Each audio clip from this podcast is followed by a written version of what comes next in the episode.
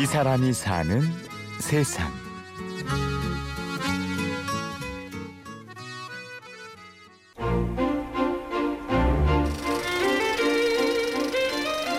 무더운 여름날 시원한 영화관에서 피서를 즐기시는 분들도 계실 텐데요.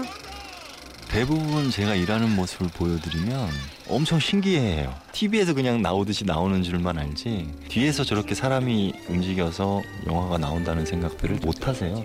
여러분은 영화관 스크린 반대편에서 분주히 움직이는 사람이 있다는 생각을 해보신 적이 있나요?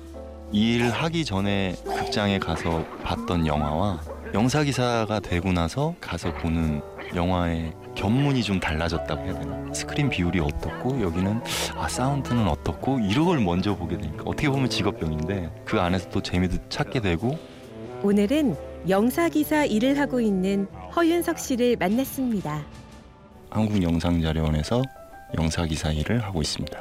쉽게 얘기해서 영화를 상영하는 일이고요. 예전에 아날로그 시대를 벗어나서 지금은 디지털 시대이기 때문에 50대 50으로 상영하고 있어요. 한국영상자료원에서는 필름도 상영하고 테이프, 파일 그리고 뭐 기타 등등까지 다 소화할 수 있는 곳입니다.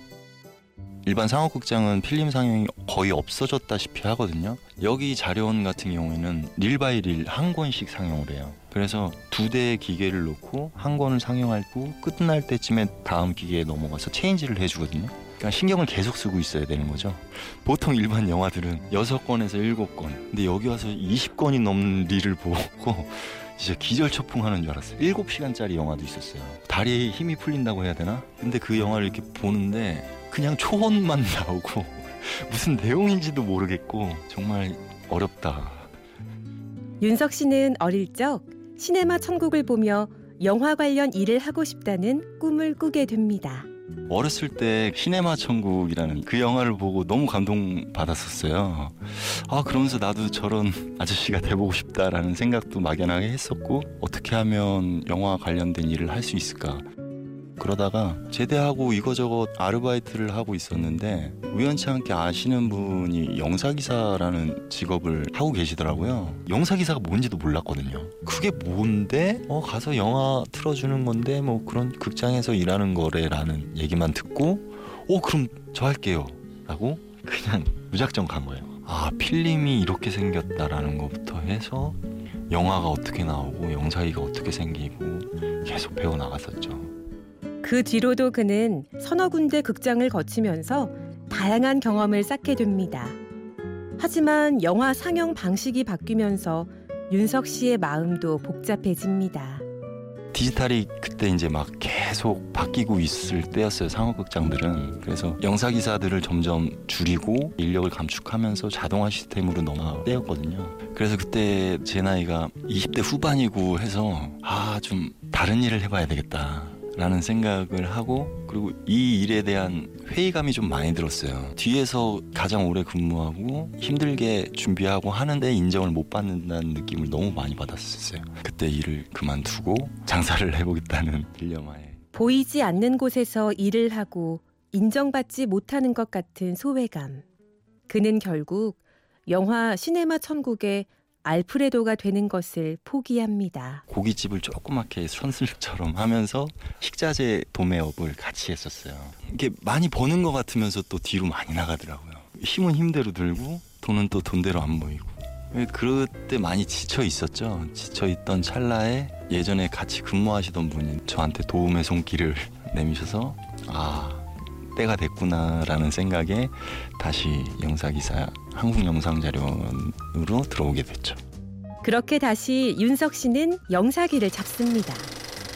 업무 특성상 같은 영화를 수십 번씩 보게 되니 이런 일도 생기네요.